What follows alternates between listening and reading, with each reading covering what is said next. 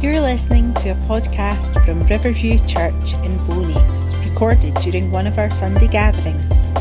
For more information about Riverview Church, for service times or contact details, go to riverviewchurch.uk or find us on Facebook at Riverview Bo'ness. Hi, it's great to be here again this morning and to share with you.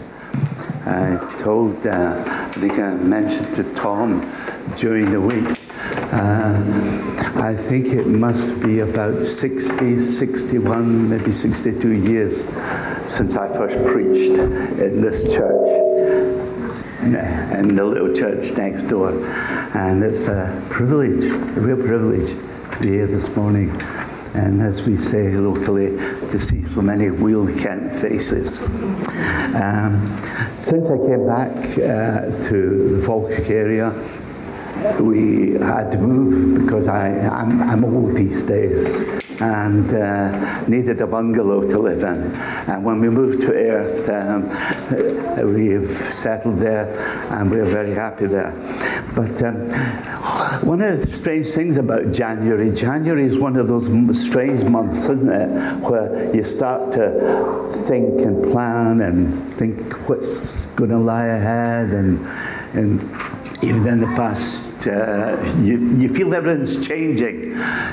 TV is flooding us with new programs that are going to start, and we get adverts all the time for coming holidays or Cadbury's cream eggs suddenly start appearing, you know, and uh, things are changing. We just uh, recently we've been talking about just the things that we we want to try and achieve this year in, in the house, and we want to do this, we want to do that, and so on. Uh, there's something about January that has this idea about a change, a beginning, an opening. And as I was praying and thinking about this, I felt the Lord directing me to a passage of scripture, and it's found in 1 Corinthians chapter 16.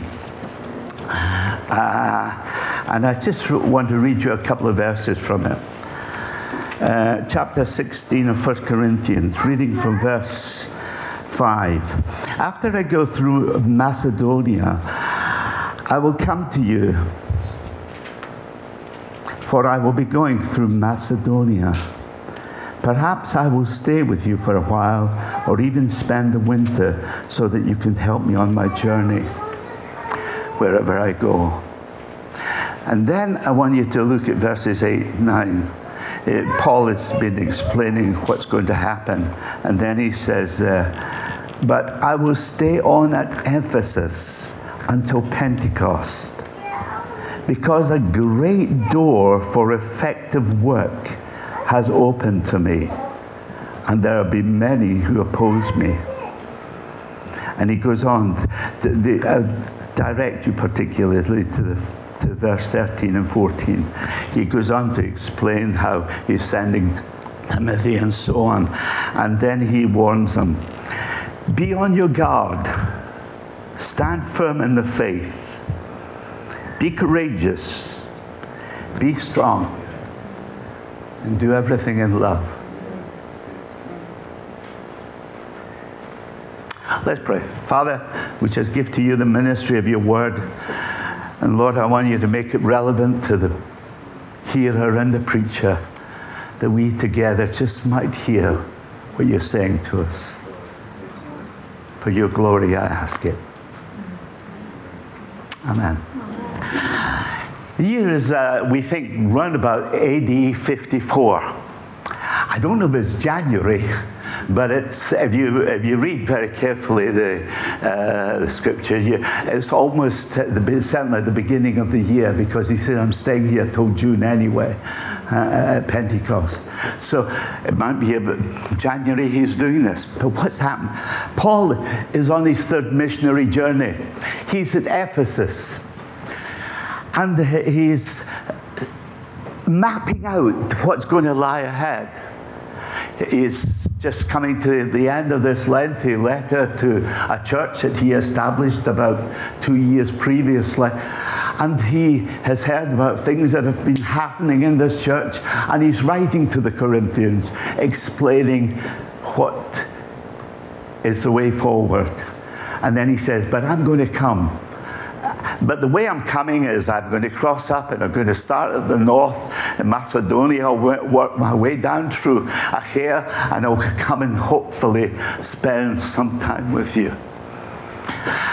And the proof that Paul was really serious about this is if you read in Acts chapter 19, you read there that he already sends Timothy and uh, oh, he sends Timothy and Escus uh, suddenly gone. Uh, he sends Timothy anyway with him. Uh, ahead of him. And he goes up to Macedonia and he makes his way down to uh, Corinth. But what is striking about the passage is Paul has these great plans. He, ha- he, has these great theories. But all of a sudden, we come to this interesting verse in verses 8 and 9. He said, But wait a minute, a change of plan. God's intervened. A, a door for effective witness has opened up. a door of opportunity. And as I meditated on it, I began to think a lot about this. What is this door of opportunity? I know we'll discuss in a few moments what it meant for Paul, possibly. But what could it mean for us? Why the Lord put this in my heart that this year be a time of opportunity? Yeah, yeah. Exactly what the door of opportunity is, we don't know. Right? It could have been a number of things. Paul has come there and he's found this group of believers.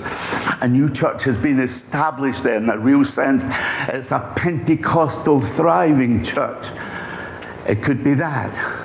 It could be the opportunity to, to speak in the, in, in the school of Tyrannus uh, one of the ancient manuscripts points that, that Paul spoke there, probably in the morning from the fifth hour to the tenth hour, from 11 o'clock to 4 o'clock in the afternoon.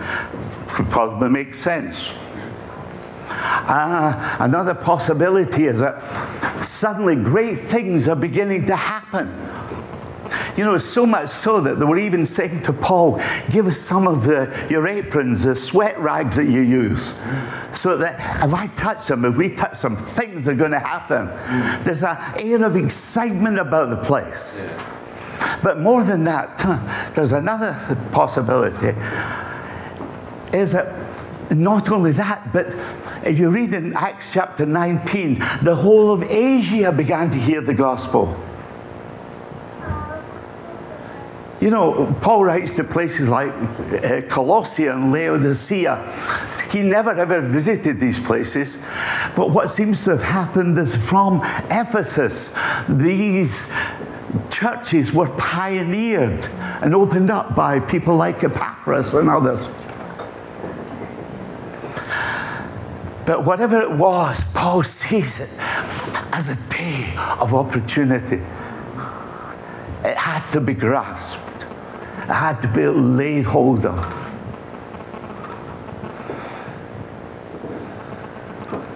I don't know what opportunities I had, but I want to emphasize this this morning. Forget everything else. But don't forget this. The God who opened doors of opportunity 2,000 years ago is the God who can still do it today. Right? And he, I believe, whether it's to the leadership of the church, with me as an individual, or you as an individual, or it might be, as I think, possibly the, the beginning, the year of 2023 opening up before us as a door of opportunity. I don't know, but God's placed in my heart the door of opportunity. And the key factor is this I want to stress here. How do you recognize? It's all very well to talk about a door of opportunity. How do you recognize an opportunity? You know, in, in the year 1989, there was a, a film release that was oops, a, a, a, film called The Dead Poets Society. I don't know if any of you have seen it. Great film. Robin Williams starred as an inspirational English teacher at a very prestigious, uh, conservative, and very rich college, Welton College in Vermont. And the thing about his unusual methods and his aspirations for the students was he kept emphasizing a, a, a very well known Latin phrase, possibly even by that time I'd start to become well known. It was carpe diem. Huh? Seize the day. It literally means it means literally to pluck the remains of the day. That's what it literally means. But it began quite simply, seize the day. One of the things that strikes you about the Apostle Paul when you read through the Gospels is this desire, this always ready to grasp the opportunity. Whenever you read in the book of Acts, you have this perception. He's ready to grasp and seize things that seem to be black things that seem to be hopeless and sees it as an opportunity. Yeah. You turn to Acts 16, for instance. Paul is in Philippi. He's in prison yeah. unjustly. He's in stocks. Yeah. No opportunity there. Nonsense. He had a captive audience, isn't he? And he wants to praise God, give God the glory, give God the, the, the honor. And suddenly there's a great storm and an earthquake. And the doors are open. The shackles are all released. What an opportunity. Let's go for it. Paul sees the opportunity. No, the opportunity for us is not there. The opportunity for us is to stay here. And as a consequence, a jailer and his family are wonderfully converted. Magistrates are impressed and challenged. they eventually take Paul and Silas to the, uh, escort them to the periphery of the city. You get the message. Seize the day. Seize the opportunity. But how do you do it? I think three things for me as I read the scripture here. Firstly, a clarity clarity of vision, a clarity of thought. Clarity. You suddenly can see a possibility opening up. You can see things that could happen. And your eyes are open and you begin to get excited. The second thing that happens is a confirmation, a conviction that, you know, God, you're in this business. God, you're in control. Now, I want you to know this. Paul, even though he was ready to seize every opportunity, always was ready to submit to the sovereign will of God. Hear that? Look at verse 7. It says, There, this is what I'll do. Notice that little phrase, if the Lord permit whatever the dreams, whatever the aspirations, there was a yieldedness. Say, Lord, I'm ready just to submit to whatever you want. Clarity of vision, conviction. But the third element for me is, important, is very important as well. And it's a thing I freely confess lets me down time and time again. And I suspect lets you down, the more you down. And that is courage. Hmm? It's all very well saying, Lord, oh, that's marvelous. Oh, what an opportunity. What a chance. What a possibility. Oh, it's great. Oh, it's like, until the Lord says, you go and do it. And you begin to get the butterflies, the uncertainties, the. Mm, often think about it. You turn to Acts 9. Remember Paul's conversion. Imagine you're a, a, saint called Ananias, and God comes to you. Ananias, I want you to do something. I want you to go down to number 39 Straight Street. Sorry, that's extra revelation there. and uh, uh, you know where the green door is. You know, Lord, this man has been after my blood. This man's been threatening to throw me in prison. This man is out to destroy me. And you've asked me to go and pray for him. Can you imagine poor Ananias walking down the street going boom, bitty, boom, bitty, boom, bitty, boom?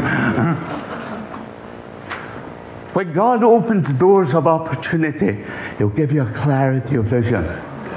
Right?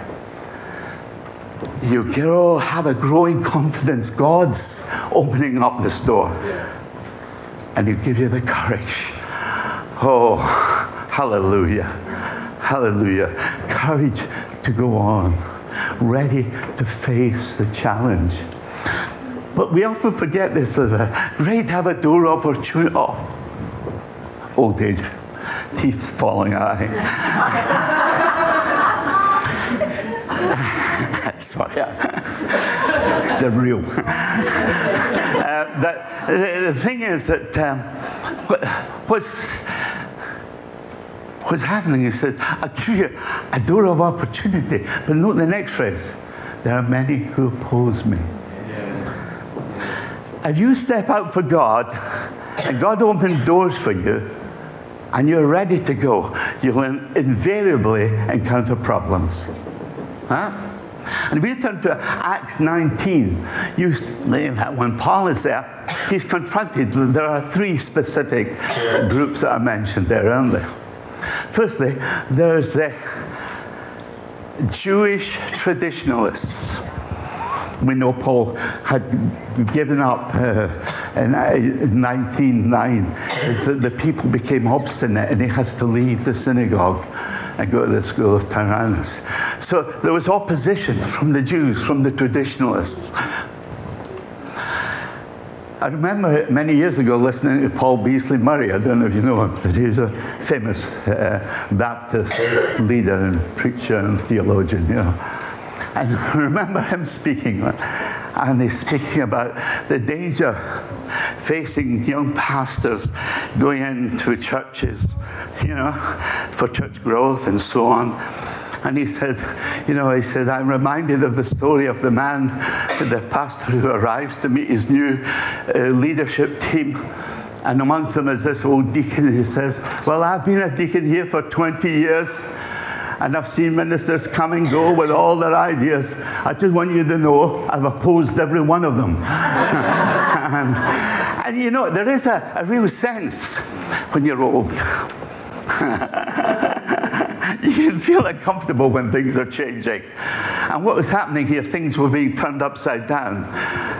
Sometimes it takes courage to kind of break down barriers. Yeah. The second group opposing him are not to the traditionalists, it's from the occult. Now, one of the things that strikes you is it tells you that Ephesus is famed for black magic. They love the chocolates, really. they, they, no. Uh, they were famed. They were famed throughout the world because they were absor- obsessed with the occult. Yeah. Point I'm trying to make, it was, it was a culture of that society. But Paul was ready to face it. Now, uh, what I've tried to do is relate it to a, a modern thing. Now, maybe we're not surrounded to the same extent by the occult, but the prevailing mood of society is very much anti Christian. Yeah, right. They look at people like you and speak about us having ideas based on some sort of mumbo jumbo ideas, don't they? And there are those who are uh, just opposed to anything uh, to do with Christianity. But there's another paradox here, and it says, strange to say in the world today, there's a lot of talk in the secular society about spirituality. You heard? Yeah. And also, oh, well, but the spirituality they're talking about is something quite alien to the concept that we understand it.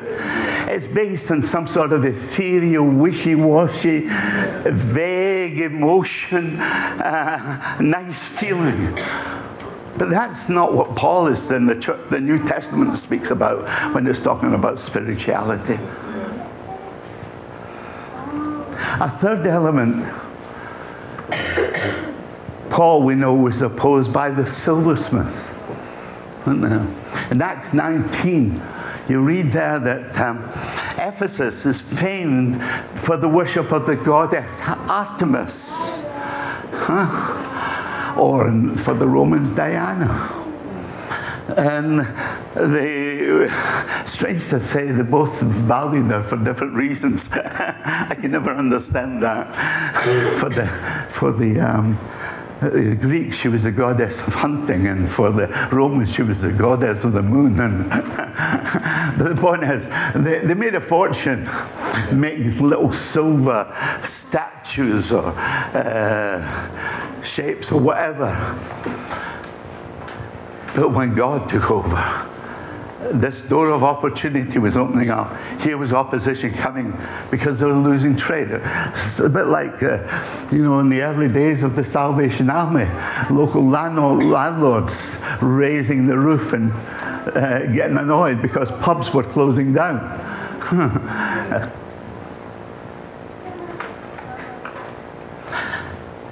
you know, for me, when you step out with God, you encounter all kinds of opposition. Yes? There's the opposition from traditional thinking. There's the opposition, yes, from society and the culture that we live in. But you know, the, the greatest obstacle is this one materialist. What, I mean, what do I mean by that?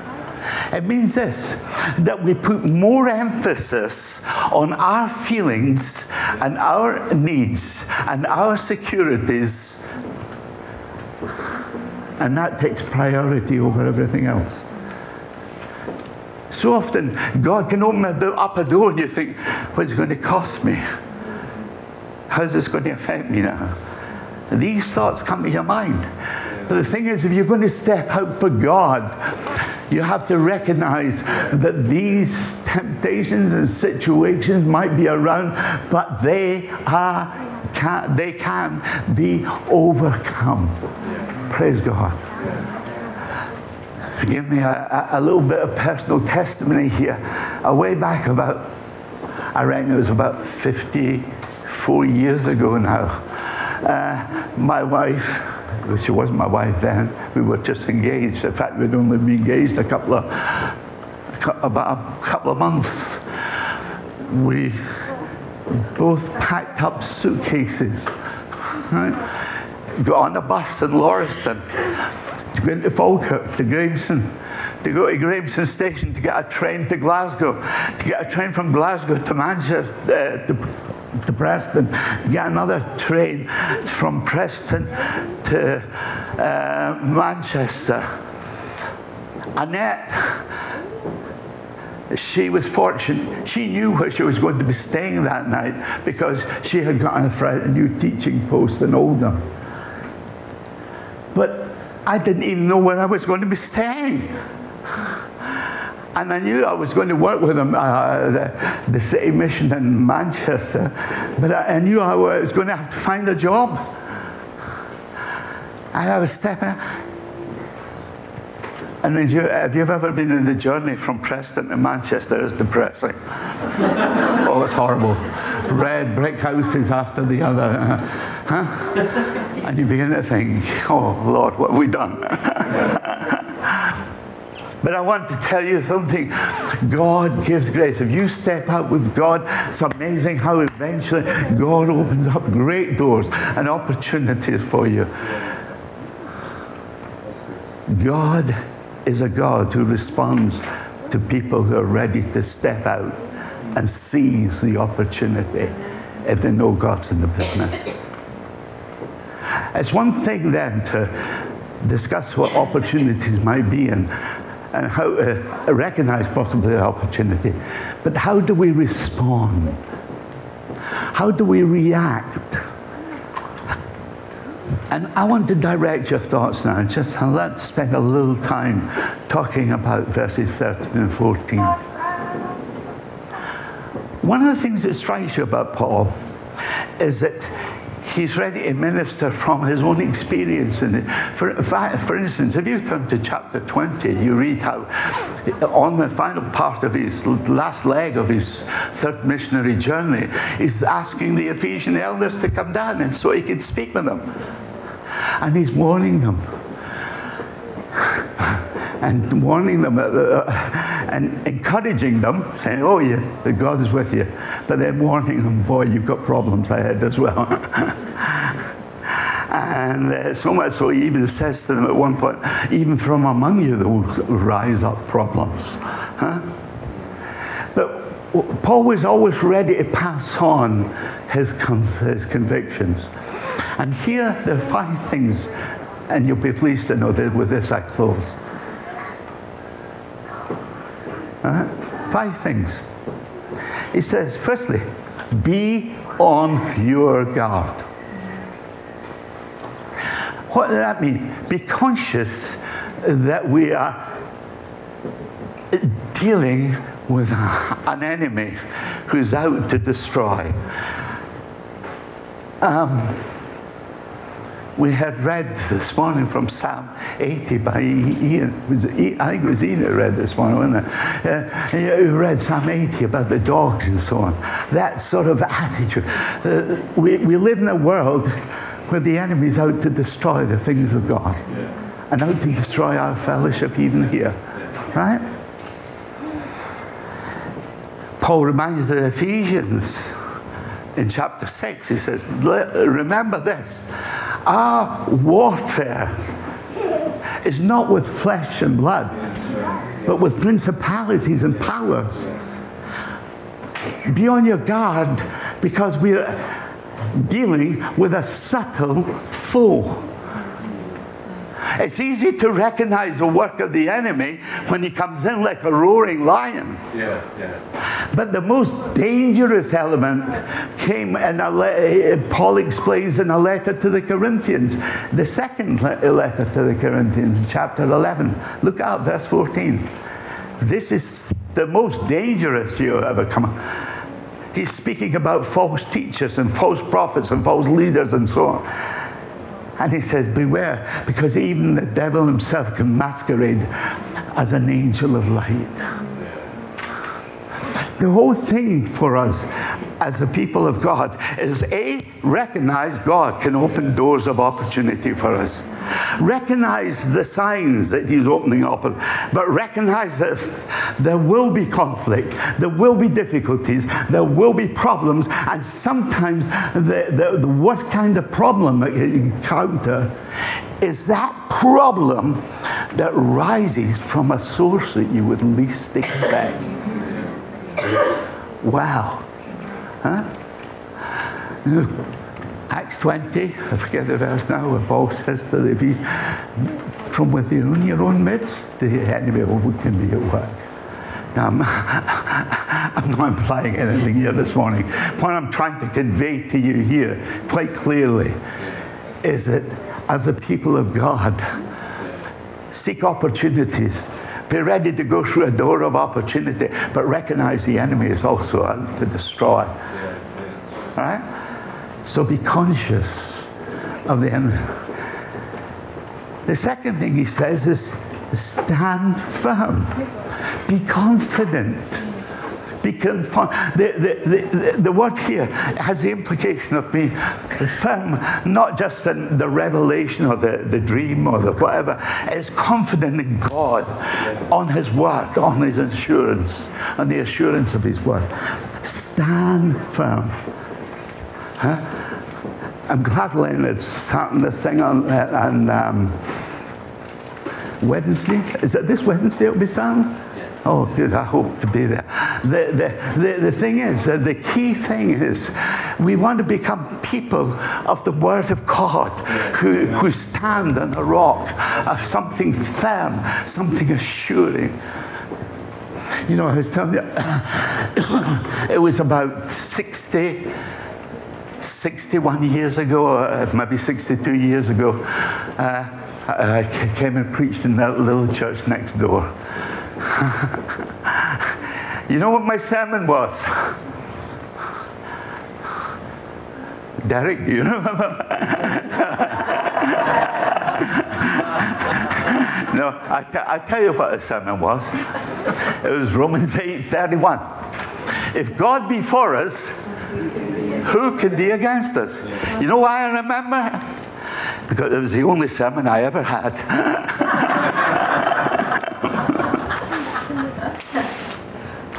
I've got, I've got about a dozen more now. But uh, the, the, point is this you, you've got that inner confidence. It's God I stand. Here I stand. Like Luther died worms, worms, and here I stand. I can do no other. You know, when you've got that firm, uh, that's what it's talking about here, right? Not just conscious about what the enemy is about, but confident in who God is. Right? And then the next one is self evident, isn't it? Uh, where he says, Now uh, be on your guard, stand firm in the faith, be, uh, be courageous. Well, obvious, I, I, won't go over that. But, you know, it, it, sometimes you have to be ready boldly to take that stand, to take that stand. But then the next thing is be strong. It's almost like he's saying more or less the same thing, isn't it? But what I take from this is simply this. God is saying to us, once I've intervened, once I've opened up the door, you know I'm speaking to you. You know the challenge that's ahead of you. Be strong. Don't become like those who waver in the wind long hold you between two opinions, isn't it? You're, you're here, there, and everywhere. You be strong. If I've given you that conviction, stand by it. Okay? Don't give up. Even though the enemy might want to undermine, if God's in it, stand firm, be strong a, perfect example of what I'm trying to talk about here is if you turn to the book of Joshua, Joshua is a great book. It's, uh, it's worth going through at a time. But um, in the first nine chapter, uh, nine verses of the first chapter, you've got the call and commission of Joshua, right, and the promises that are made to him.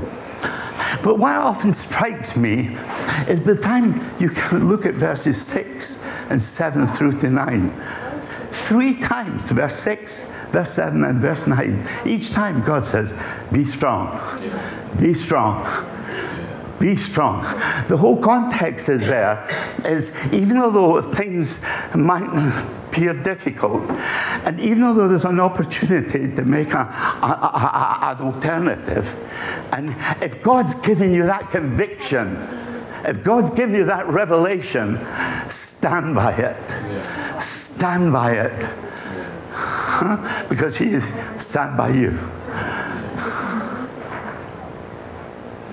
And lastly, I'll try. It's quite simply is uh, the final thing. Verse 14. Whatever you do, do in love. My advice to you, Paul says, be conscious of the enemy's tactics. Be confident in God. Be courageous.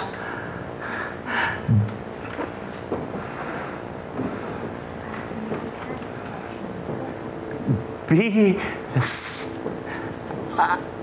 strong, unwavering in the conflict, but above all, be Christ like. Be Christ like. Because I, I wasn't here last week, I was here a fortnight ago. You were speaking, uh, it was you who were speaking of love, and um, sorry, forgive me, my, my, age, I forget names. Um, and that's my wife. Um, and, uh, you know,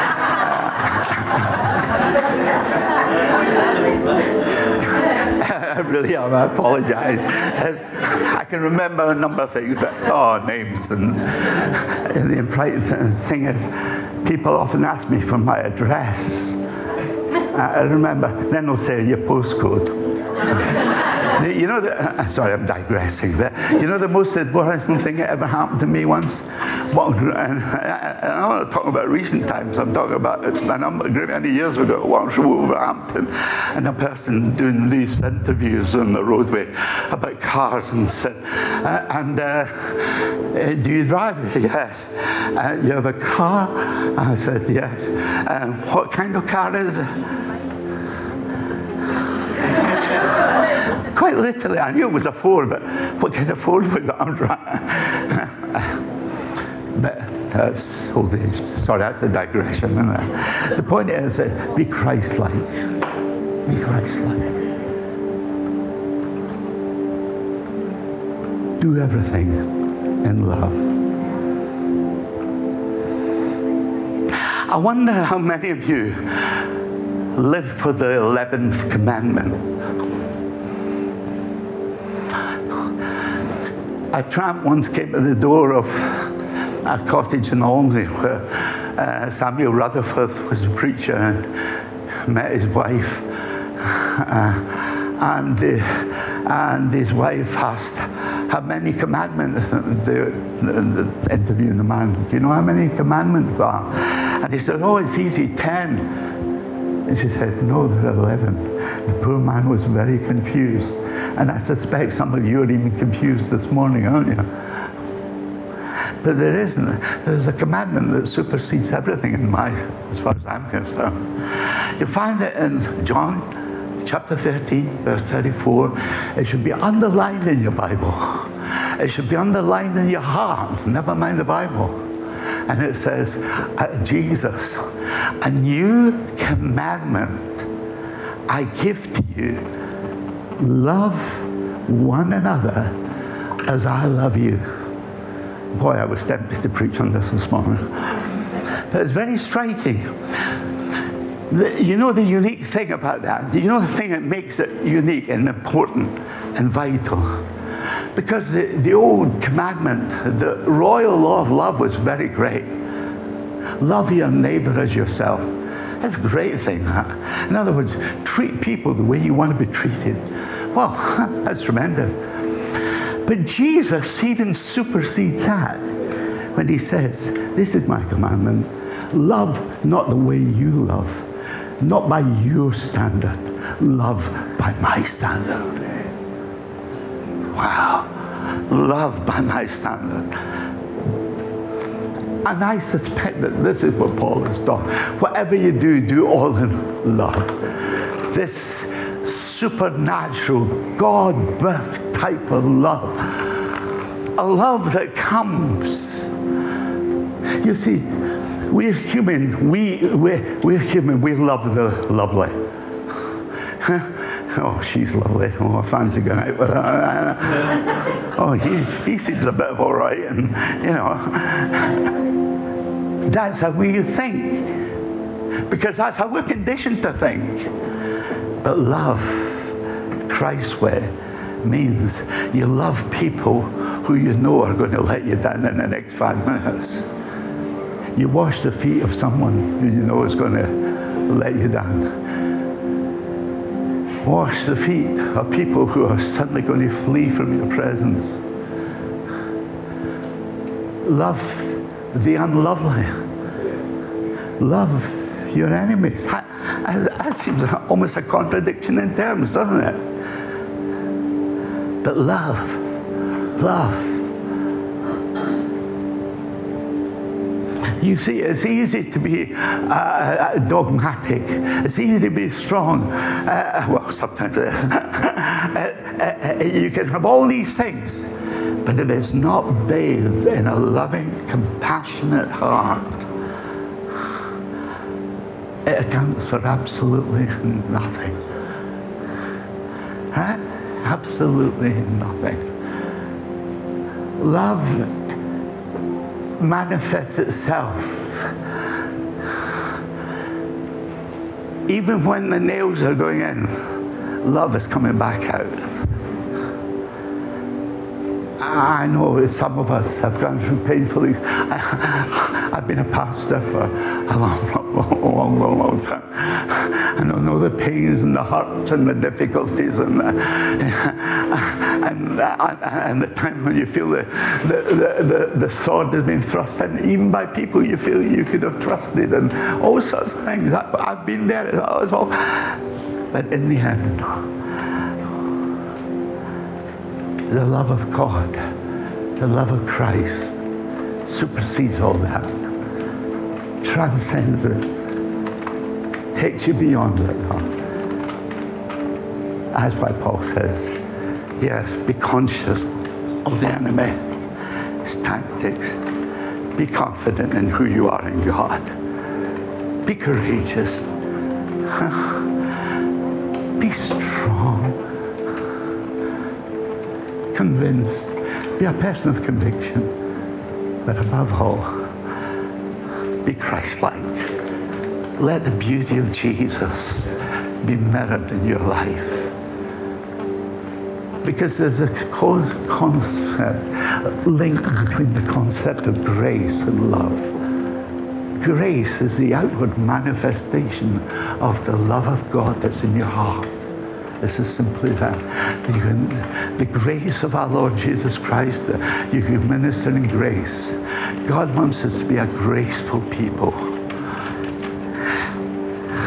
I'm sorry, I'm going on too long. I'll stop now. But enough to say this. One of my great heroes is Samuel Rutherford. Ah. And uh, you got to just to, to, to, go to, to a, uh, Anwoth by the Grave. You got a chance to go and see his old church where he preached all these years. But one of the things that strikes me, I, one of the lovely things that, many lovely things that Samuel Rutherford said was this Grace, ready? Grace groweth best. It's a bit of a tongue twister. Grace groweth best in the winter. It's a winter flowering shrub. It's beautiful, that, isn't it? the grace, which is the external manifestation of the love of Christ in your life, should flower and radiate even in the darkest hour, whether it's in a dungeon in Philippi. Let the love and grace of God take over. When opportunities come and you could flee and get away from it all, stay and just say, Let God be glorified. I commend to you this word. I pray that this year of 2023 will be a year of opportunity for us as a fellowship, for Tom and the leadership here as a church.